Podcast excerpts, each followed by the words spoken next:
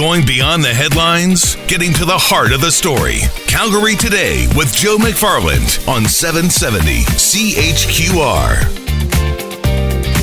The human ability to rationalize, defend, and accept our self imposed drama is bananas, especially because we have all the power within us to choose and create realities that totally kick butt.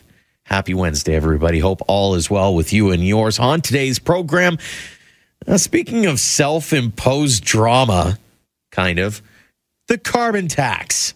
Nothing gets you quite up and riley, quite like talking about that contentious levy or tax or whatever you want to talk uh, call it it's going to be a topic of conversation in just a little bit here over at Mount Royal University and actually the University of Calgary downtown campus. It's a part of a bigger conversation involving Trevor Tombe, Sara Hastings Simon, Kenneth Green, a bunch of different speakers that you've heard right here on 770 CHQR. The keynote speaker for the event is Dr. Aseem Prakash, and he's going to join us in just a few minutes to talk about the economic case for a carbon tax, also the political appeal of a carbon tax, why the two sh- shall never meet, frankly. But what can governments do to get the point across? Or is it just better to live and let live? So we'll talk to Dr. Prakash in just a few minutes. Also, coming up through the course of the show today, the Youth Hiring Fair is here in Calgary today, the 21st annual. Uh, Susan Yuen will join us from the Youth Employment Center after four o'clock as well to dive through some of the tips and tricks for some of our young people who are trying to get into the world of work. Big guest coming up after five o'clock by the name of Dr. Richard Starke. Yes, that Dr. Richard Starke, the one, uh, one, to, uh, one time MLA who will not be running in the upcoming election for Vermilion Lloydminster. And uh, he's been widely revered, I think, as being a man of respect, a man of dignity. And whether or not you agreed with the party politics, he always had uh, something it wasn't necessarily positive, but thought provoking to say. And so I'm really excited to have uh, Dr. Starke join us after five o'clock. And we'll also talk a little spring yard care because, I mean, let's face it, I, I got the same thing. I'm thinking, you know, after the snowfall, man, my yard needs a little bit of work.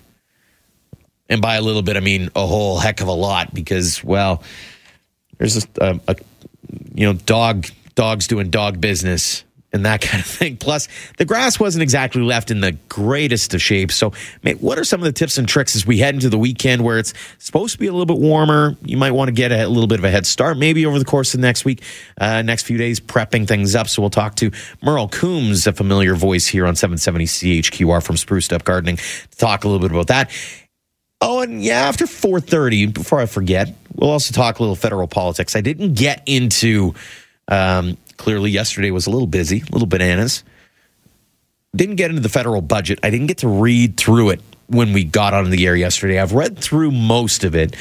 I'm going to walk you through some of what we thought were the winners and losers, but I also want to take us back to question period today in the House of Commons because, again, I like providing you with a little bit of context. You might be driving home from a day at work and going, you know, are my politicians giving me my best bang for my buck? I know a lot of you are saying, no, that's clearly going to be a no. I'm going to prove to you why it's a no because once again, it was a gong show, to put it bluntly. And it's fascinating now is now that we have a provincial election call of April 16th, does that open up a question of could we get an early election call federally? Some food for thought. Could we get a federal election before Canada Day? Would it serve Justin Trudeau to do so? Maybe. Certainly a topic of conversation that we can get into uh, before the end of the show today. But we're going to talk carbon levy. I mean, carbon tax. I mean, how do you sell this thing? Or even if we do say we're going to get rid of it with the UCP government, are we going to be that much further ahead, anyways? Dr. Aseem Prakash from the University of Washington is our first guest here on Calgary today.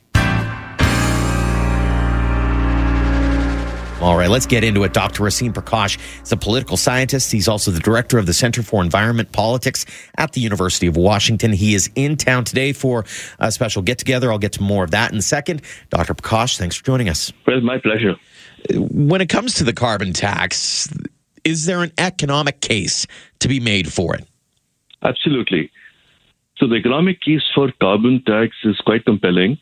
Essentially, the idea is if you do something bad, you should be punished for it, right? And that's why you'll start doing less. So if emitting carbon is a bad thing, then there has to be an economic penalty. And carbon tax provides that economic penalty for carbon emissions. That's the economic case. But there's also the political case. Mm-hmm. Uh, political case is slightly different because politics is really about who gets what and how. It's not about economic rationality. It is about distribution costs and benefits. So the problem carbon tax is facing are of the following kinds. One, people don't like the word tax. There is a kind of a citizen revolt, what we call populism, uh, taking place across the world, where people are losing faith in what we call elite institutions and don't think the government is really serving their interest. And therefore, they are not willing to part with their resources to the government. So, one is the word tax, which is a taboo word. It used to be taboo in the United States, but it seems the taboo is extending to other parts of the world as well. That's one. Number two, there's a perception of being unfair. So if you think of the Yellow Vest protests in France, President Macron imposed a, a levy, a tax on fuel uh, part as a part of his climate goals. But France, rural France, uh, erupted in protest because a couple of years ago, uh, President Macron had given tax cuts to the rich. So, in their perception, uh, President Macron is trying to balance the climate books on the back of French farmers who don't have much access to public transport, who are dependent on their cars. So this is actually taking away resources from them. So there is a perception of unfairness. Mm-hmm. And this was also one of the reasons why carbon tax lost uh, the referendum in the state of Washington. Mm-hmm. The third, which is quite a vicious fight in the United States, uh, less uh, vicious in, in Canada, is how the money is going to be spent. And broadly, there are two philosophies. First is it should be revenue neutral. So revenue neutral means you take money from people through the carbon tax, but you give it back to them. So that you don't have a typical tax and spend government, but the government is only trying to change the relative prices so that the behavior aligns with ecological and environmental imperatives. The second is what you call revenue positive. Here you collect tax money, but use that tax money for renewables, mass transit, and so on and so forth. So in the United States, the moderate conservatives favor some version of a revenue neutral carbon tax where the money is collected, but the tax money is returned. It could be a carbon dividend, it could be a tax cut, it could be X, Y, or Z. But the environmentalists and the liberal left uh, want a revenue positive carbon tax. That means they actually want carbon tax to generate new resources that the government can spend on mass transit renewables. So in Canada, both the federal version and the version you have in Alberta tends to be more of the revenue neutral side because the money is returned to households. Of course, right. it's not returned to firms, but to households. So I think the politics of carbon tax really varies. In the United States, there's not only a liberal and conservative divide on whether to have a carbon tax, but also what type of carbon tax. I'd be curious to know your thoughts on one of the parties here. The United Conservative Party is uh, one of their first pieces of business, if elected, would be to repeal the carbon tax. And I wonder what kind of economic uh, ramifications that move might have, and beyond that is uh, from an, an, environmental standpoint, where does how would that impact uh, how we're looked at here in Alberta? Right, but you know, if Alberta repeals its carbon tax, the federal tax will kick in. Mm-hmm. So I don't think it really changes uh, the, the, reality on the ground. So this is what I call cheap political rhetoric, because uh, they really can't repeal the carbon tax because it will get substituted by some other tax on carbon, but through the federal government. But hypothetically speaking, suppose there's a legal challenge that Ottawa and a couple of other, you know, provinces have launched mm-hmm. or are threatening to launch and carbon tax is held illegal, or the way the Trudeau tax, the way it's designed, is held illegal, and there is a repeal. I don't think there is much change at the ground level for the for two reasons. First, the money is being returned to people, to households. Number two, the level of taxation is quite abysmal. What do I mean by that? So yesterday I did a spot check I asked a couple of people that, do you have a carbon tax in Alberta? And people said, yeah, I think so. I said, how much is it? How much do you pay extra at the, at the gas station? They said, I don't know. So I was surprised. I asked a range of people. Nobody knew exactly how much extra money they're paying. It's about six to seven cents a liter, which is not even one fourth of the annual variation in the price of petrol. So the price signal that the existing carbon tax is providing is grossly insufficient to change behaviors because people don't even notice the price signal. So I don't think uh, if the carbon tax is hypothetically repealed, there'll be much much change. I think it will be status quo. Uh, if carbon tax really has to work, it will have to be jacked up so that people start feeling the pain and you know they say okay let's start driving electric let's start doing this let's try start doing that mm-hmm. so that will make way for what we call behavioral changes but the way it stands now i don't think it's having much of an impact is there a benefit for Alberta to be in charge of its own carbon tax for carbon levy versus the federal? I think you know this is again a, it's an economic question and a political question. The political question is yes. I think if you know people are self-governing institutions, self-governing entities, if they have more control over their destiny, the better it is. So I think the political case is compelling. It's our tax. We decide what to do. But even the federal tax, if it's enacted, the way it's written, as per my understanding, the money they'll collect from Alberta will be given back to Alberta. Mm-hmm. So it's not that the federal government is going to do a money grab. So I, I really don't know. Of course, federal tax is going to rise at a certain level. It's possible the, the increase in tax envisioned in, in Alberta may be slightly different. But by and large, I don't think in Canada there is so much of complication and confusion about a federal versus local tax, unlike the United States. You mentioned the economic case and the political case for, and I'm curious, how do you make the carbon tax or carbon levy more politically acceptable, or can you? Because the opposition is going to be there to, and you mentioned off the top about the label of a tax versus a levy. Uh, that was attacked right off the bat. I mean, the province still here alludes to it as the carbon levy, even though most people associate it as the carbon tax. Right. So in Canada, you have actually enacted a federal carbon tax, and several provinces, starting with you know uh, Quebec, then British Columbia, Alberta, have enacted a provincial carbon tax. Mm-hmm. So all of you are far ahead of the United States in this game because you actually have had through a legislative route a carbon tax. In the United States, it's very difficult. Uh, at the federal level, carbon tax is almost a non-starter for one, President Trump is against it. Mm-hmm. Number two, Republicans control the Senate. Hypothetically, in 2020, if Democrats win the White House, they also win the Senate and can keep control of the House, then there's a chance. But the way United States Senate is structured, we have what we call the filibuster rule. So you need a supermajority for what we call spending bills. That's why Democrats could stall the border wall funding because of the filibuster rule. So I don't think without any concessions to the moderate Republicans, the carbon tax would work at the federal level. And the concession would be it will have to be revenue neutral. Because there are lots of prominent Republicans, moderate Republicans, what we call the, the Wall Street Republicans, that have endorsed a revenue neutral carbon tax. But the environmentalists in the left will have to come around that they will use, they'll not be able to generate new resources to spend on renewables, on mass transit, X, Y, or Z. So I think it's a political compromise that will need to be hatched if a carbon tax has to be uh, has to get any traction at the federal level. But at the state level, I think the story is slightly different. Uh, I think carbon tax is dead in most places. Uh, the way states are going is what we call cap and trade. California has done it. Uh, they're in phase two. Oregon is very clear, very close to doing it. State of Washington is actively debating cap and trade. Uh, in fact, it's again debating a carbon tax, but in the legislature, not through a referendum.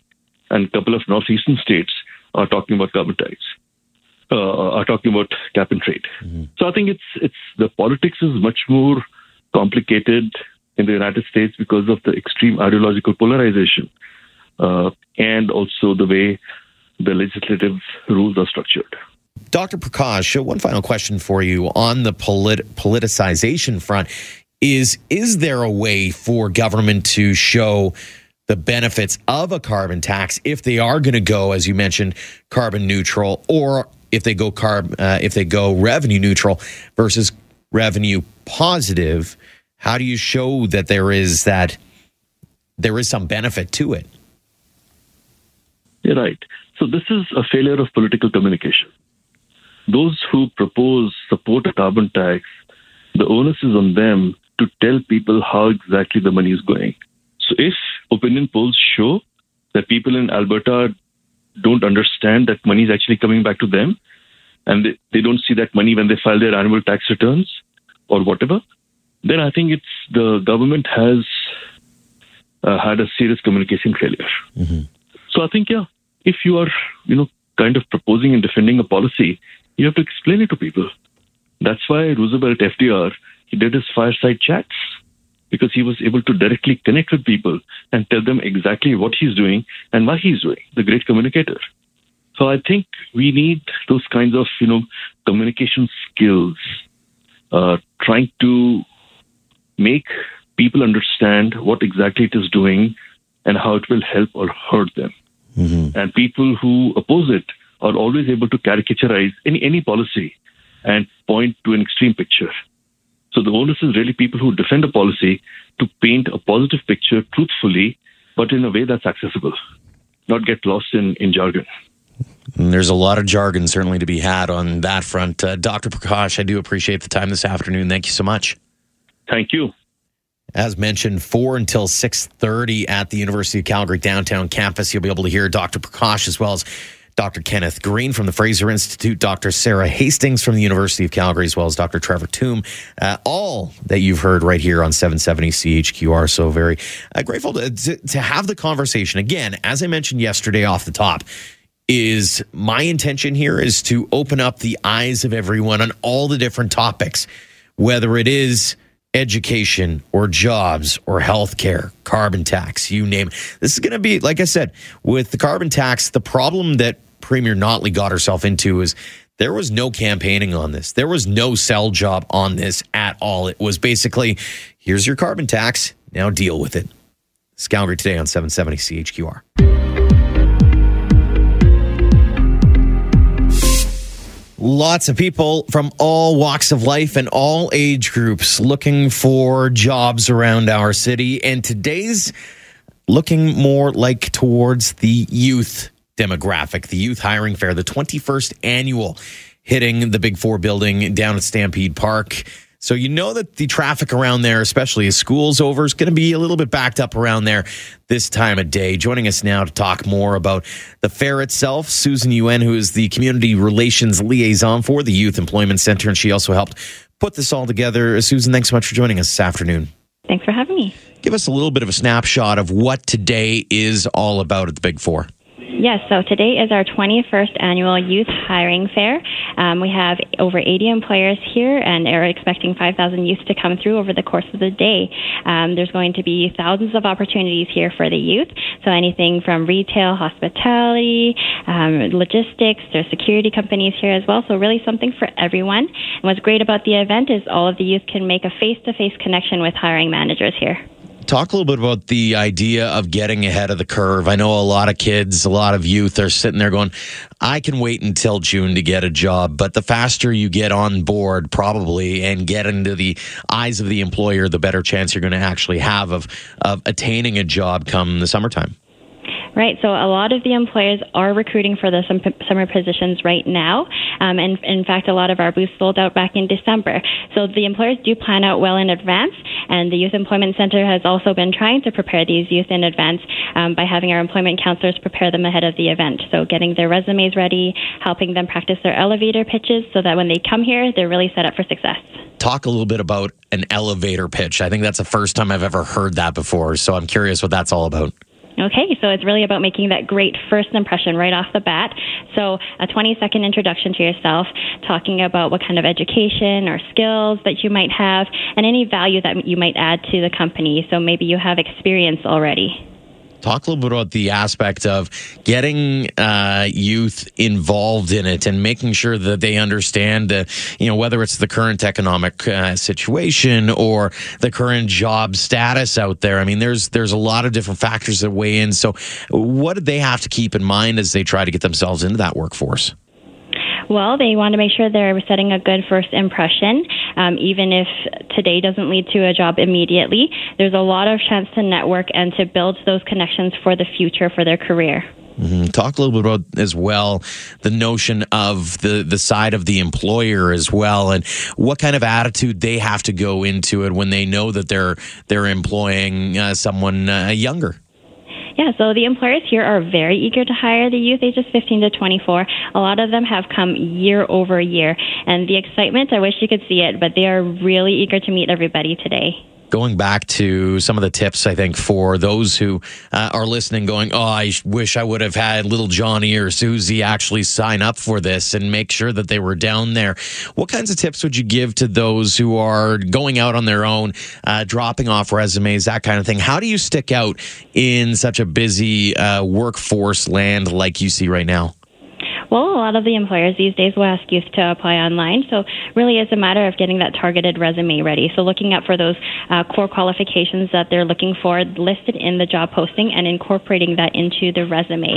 What's great about the Youth Employment Center is we're open all year round for those youth ages 15 to 24, and they can drop in any time to get help with that resume piece.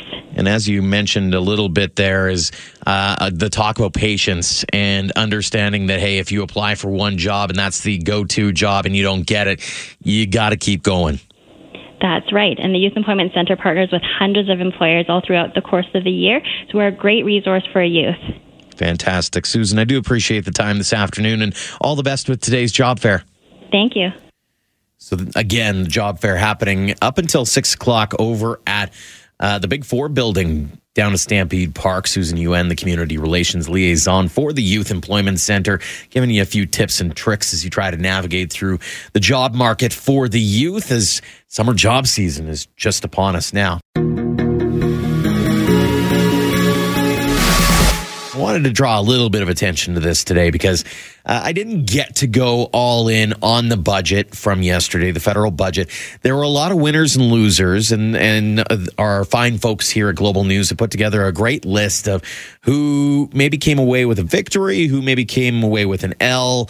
And so I'll post a link on that uh, on my Twitter at Calgary today in just a few minutes. But as I was looking through and trying to figure out where question period was going to go today, I realize that a lot of it we're not going to be able to air because we are an English speaking radio station, and most, actually, all of Justin Trudeau's answers were in French because of, I believe it's National Francophonie Day, I believe. Um, he made mention of that right off the top, and then all of his answers were in French. Uh, so that kind of became a challenge. That being said, he was definitely uh, the reason why things kind of went off the rails today, as there were a lot of back and forths as usual and then he started yelling, and things got real heated. House Leader. Well, Mr. Speaker, the Prime Minister is really good at yelling and screaming at women, as the member from Whitby knows. And he's also a very good actor.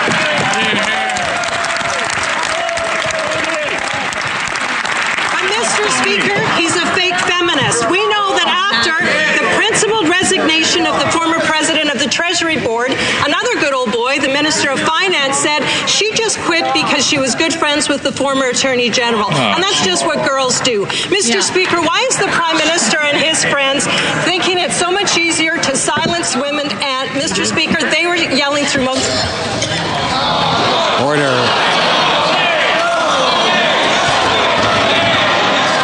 Order. I would, of course, order. Order. Members will know that members have 35 seconds to ask a question and the same to answer it. Members know that there's much too much talk during the House, during particularly during answers.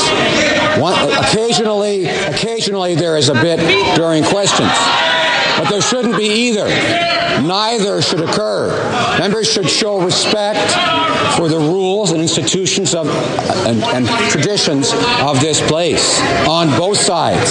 So I appreciate very much the honourable member's interest in the question of decorum. I feel really bad for the Speaker of the House because that's like herding stray cats. It's like dealing with kindergartners. Both sides. After that whole outburst in the House of Commons during question period today. And again, if you actually watch the video and, and the playing the audio doesn't really do it justice because the prime minister was red faced and yelling. And you know that if somebody snapped that picture, it's going to end up on the front page of a lot of newspapers in this country because it didn't look good optically. And when I was listening to the translator, it sounded a little condescending. And that's what led to this from Candice Bergen. Mr. Speaker, we know we know that the Prime Minister likes to just say that women have experienced interactions with him differently. Yeah. Boy, where have we heard that one before? But Mr. Speaker, we know what the member, uh, the Liberal member from Whitby said. She had an experience where the Prime Minister phoned her and yelled and screamed at her so loudly her husband could hear it through the phone. Why is it that he can't see when he silences women, when he yells and screams at them, when he says that their experiences are just different perspectives? perspectives. He is demeaning all women and showing what a fake feminist he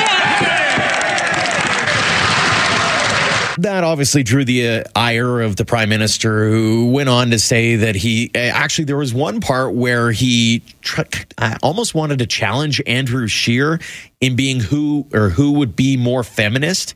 Like I'd welcome the contest was sort of his saying, and I'm going, this isn't a contest. Like just be a decent human being. That's all it takes. Michelle Rempel didn't like that. Here's the problem for the prime minister. He asked for strong women, and this is what they look like. Women who won't sacrifice their principles to cover up his corruption stand- scandals. Women who stand up every day and refuse to back down against his abuse yes. of our judiciary, of parliamentary committees, and more importantly, the use of the term feminist. Yes. Fake. I'll ask one more time. If this prime minister is such a feminist, why is he for- muzzling the former attorney general? Right. And certainly, it doesn't look good on the prime minister when SNC Lavalin comes in and says 9,000 jobs. That wasn't part of the discussion. Oh, I can only imagine that this. Here's the fascinating part: is now we talk about the provincial election being ethics versus the budget. I see this the same way in the pro, in the federal jurisdiction as well. Although I don't know, based on that budget, if Trudeau's winning either of those. My argument, not even a little bit.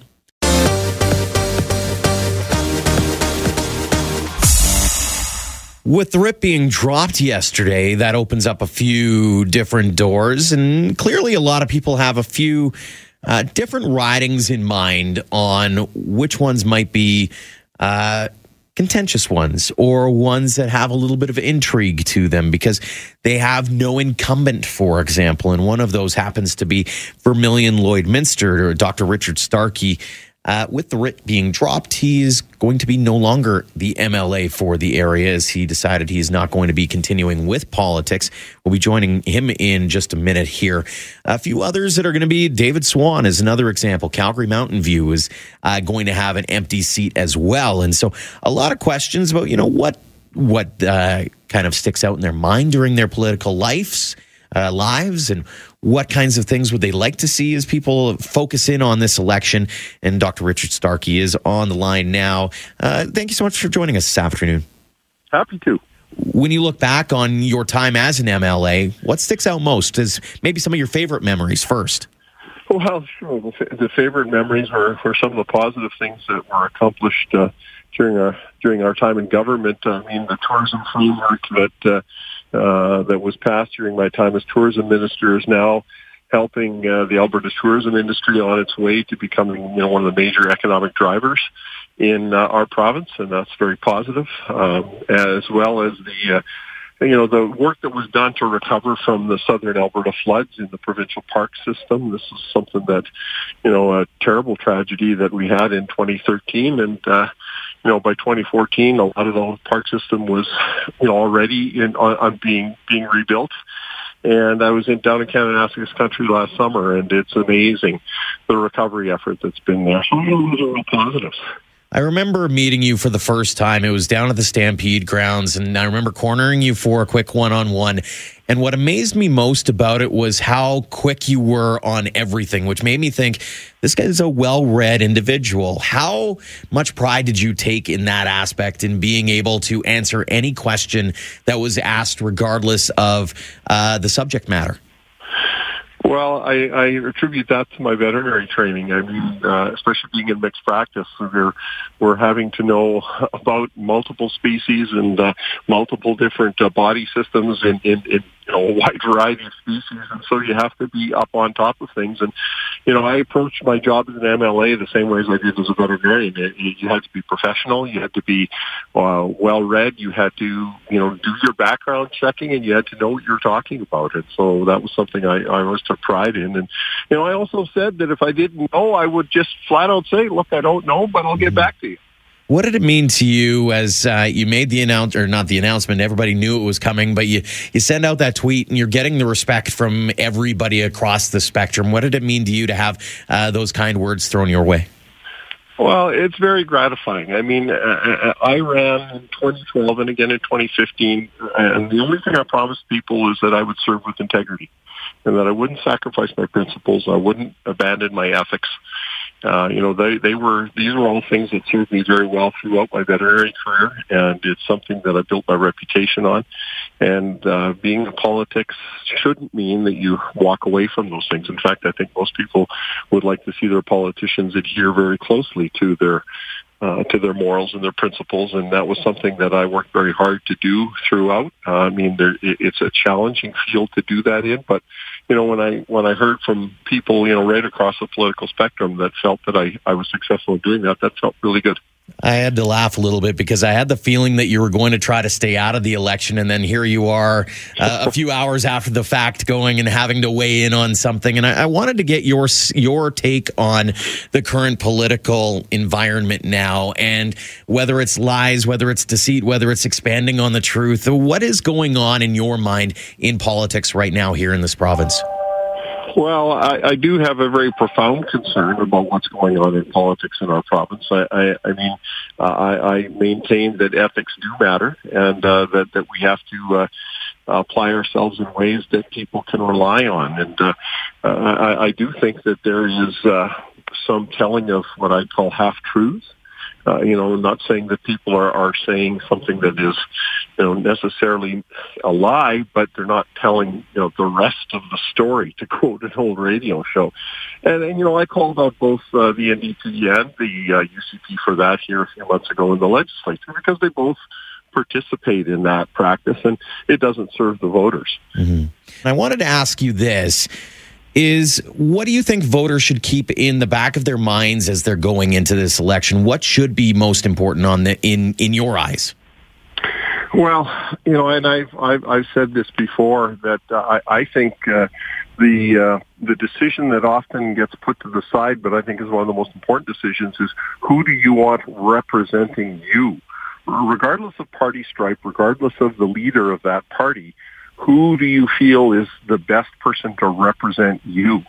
Because ultimately, when you know when you have an issue with government, that's the person you're going to go to, and that's the person that's going to resolve your difficulty. And you know, and I, I've also said in the past that you know governments are made of people, and you're only going to get as good a government or as good an opposition as the quality of the people that are in that uh, in those positions. And so, you know, I think it's important that people look very closely at who their local candidates are.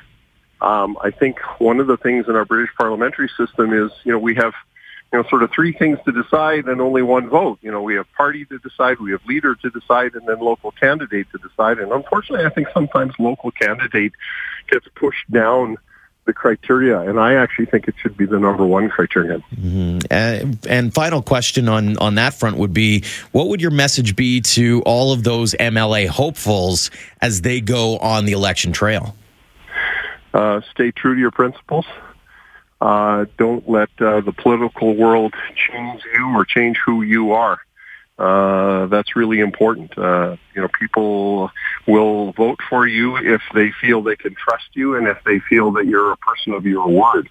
Uh, if there's uh, some question about that or there's some doubt about that, uh, then you know, a you haven't earned their trust or their vote, and uh, b uh, the chances are is that uh, you know you're prepared to abandon those principles uh, at uh, the first sign of adversity, and that's uh, that's problematic. I, I think we need we really need people in the legislature, regardless of their political stripe, that are prepared to stand by their principles.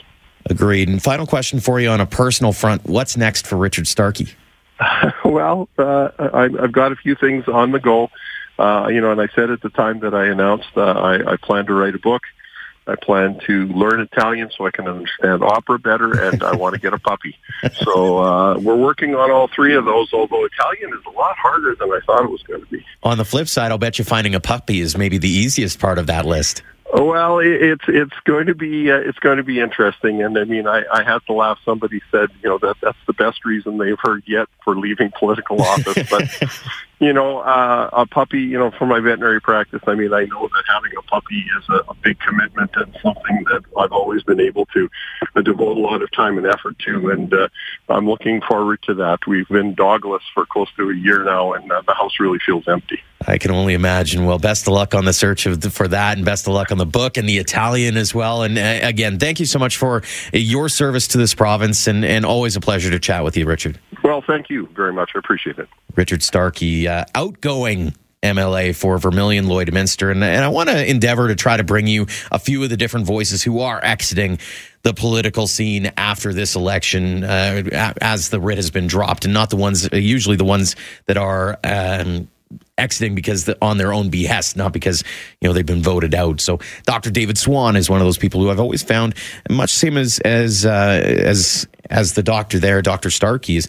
I have a lot of respect for those who will take the time to have those personal conversations. And Dr. Starke was again one of those guys. First time I met him was at Stampede uh, right after the flood.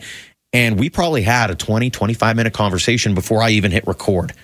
Well, that says a lot about uh, a guy who's able to, or a gal who's able to just have a conversation. And that was a great conversation there. It's Calgary today on 770 CHQR.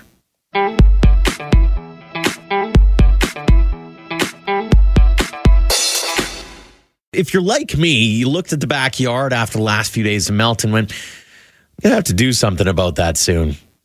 But what do I do, especially now in the middle of March? And so I, I thought I'd bring in Merle Coombs, Spruce It Up Gardening, and of course, host of the show, uh, Let's Talk Gardening here on 770 CHQR. Merle, thanks for joining us as always.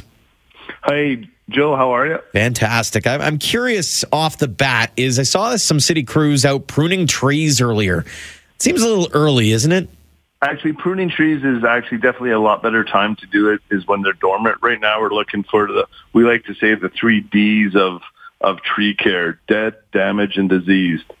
So that's what you're trying to remove at this point for the most part. A little bit of shaping. You want to do it just before they send out all their new buds.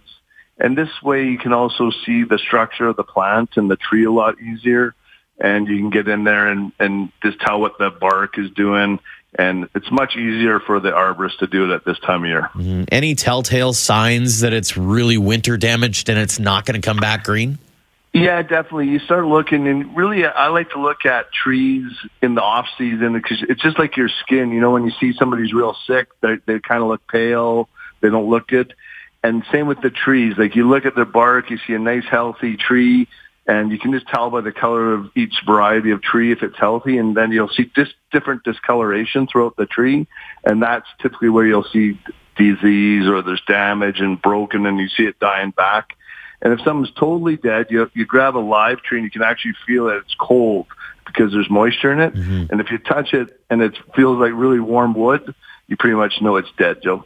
That's good, good stuff. I mean, there's there's certain things that I would have never thought to go. Oh, the temperature, right? Like, the never would have thought in a million years. Let's turn our attention to the grass, and yep. there might be that thought of, hey, you know what? I didn't do the raking right before that last snowfall. Is it too early to rake still, absolutely, or absolutely too too early to rake right now because you're going to do more damage. We had real deep frost this year, so you're best to wait even when we get closer to uh, another month at least almost before you really start raking because the ground's totally frozen. and you'll start seeing things come up. That's when you can maybe, and it's and it's totally thought out. I've seen guys out with aerators almost already, and they just bounce off the ice. Like it's it's way too early to even think about lawn care. Just let it stay dormant. We're still going to get some cool nights. You can definitely, um, you, if you want to add your fertilizer, you can do that at any time. I know we had a lot of people picking up the Green It Up fertilizer, the 1632.6 get that high middle number in there, get the roots going, get it nice and healthy. So that way, when it does warm up, the energy's in the root system ready for it just to take off like crazy. I might be one of those people who got a little lazy during the cold spell and didn't bother to clean up after my puppy. Will the the puppy, uh, his leavings or her leavings, yep. will that affect the yard at all, or should I try to get rid of it now? Yeah, no, you should definitely try and clean that up. And we have a product called Dog Spot Prevent. It's a natural product. It's like an organic rock. It neutralizes the soil, so any of that urine damage, it really helps neutralize that. Because otherwise, you're going to get a lot of damage um, from the poop and the pee of the of the dogs in your lawn without uh, if you haven't cleaned it up over the winter time. So definitely do that. Um, and one. And really, that's about it. This is the time we can still procrastinate. We're still in planning stage, looking outside, do some mm. cleanup pick up the garbage, anything that's blown in your yard. And the only thing I just wanted to mention, Joe, on the pruning is birch and maple are the only two trees that you don't prune right now. Mm-hmm. You have to wait till they're fully leaf out. Otherwise, they'll leak out water. They bleed on you. Right. So. Oh, fascinating stuff as always. And of course, you can listen in. Let's Talk Gardening Sundays, 8 till 9 here on 770 CHQR. Merle, thanks for a quick week, midweek update as we head towards the weekend. Anytime in that Sunday nine to eleven. But, oh, I got uh, that all messed up in my head now. My my mistake. That's why you never listen to me, Joe. uh, I'm always sleeping on Sundays. That's the challenge. I appreciate the the that on that front. Uh, Merle is always a pleasure. All right, take care. oh, Merle Coombs from Spruce It Up Gardening. Uh, I, I got to figure out how to wake up earlier on weekends. That's the challenge. Of course, the other part of it is I listened religiously when I was a news director, and all of a sudden, sleeping in has become primo for me. Uh, this is Calgary Today on 770 CHQR. Thanks so much for listening to the Calgary Today podcast. You can find it on iTunes, Google Play, and TuneIn. When you do, don't forget to rate the show and leave a comment. Until next time, my friends.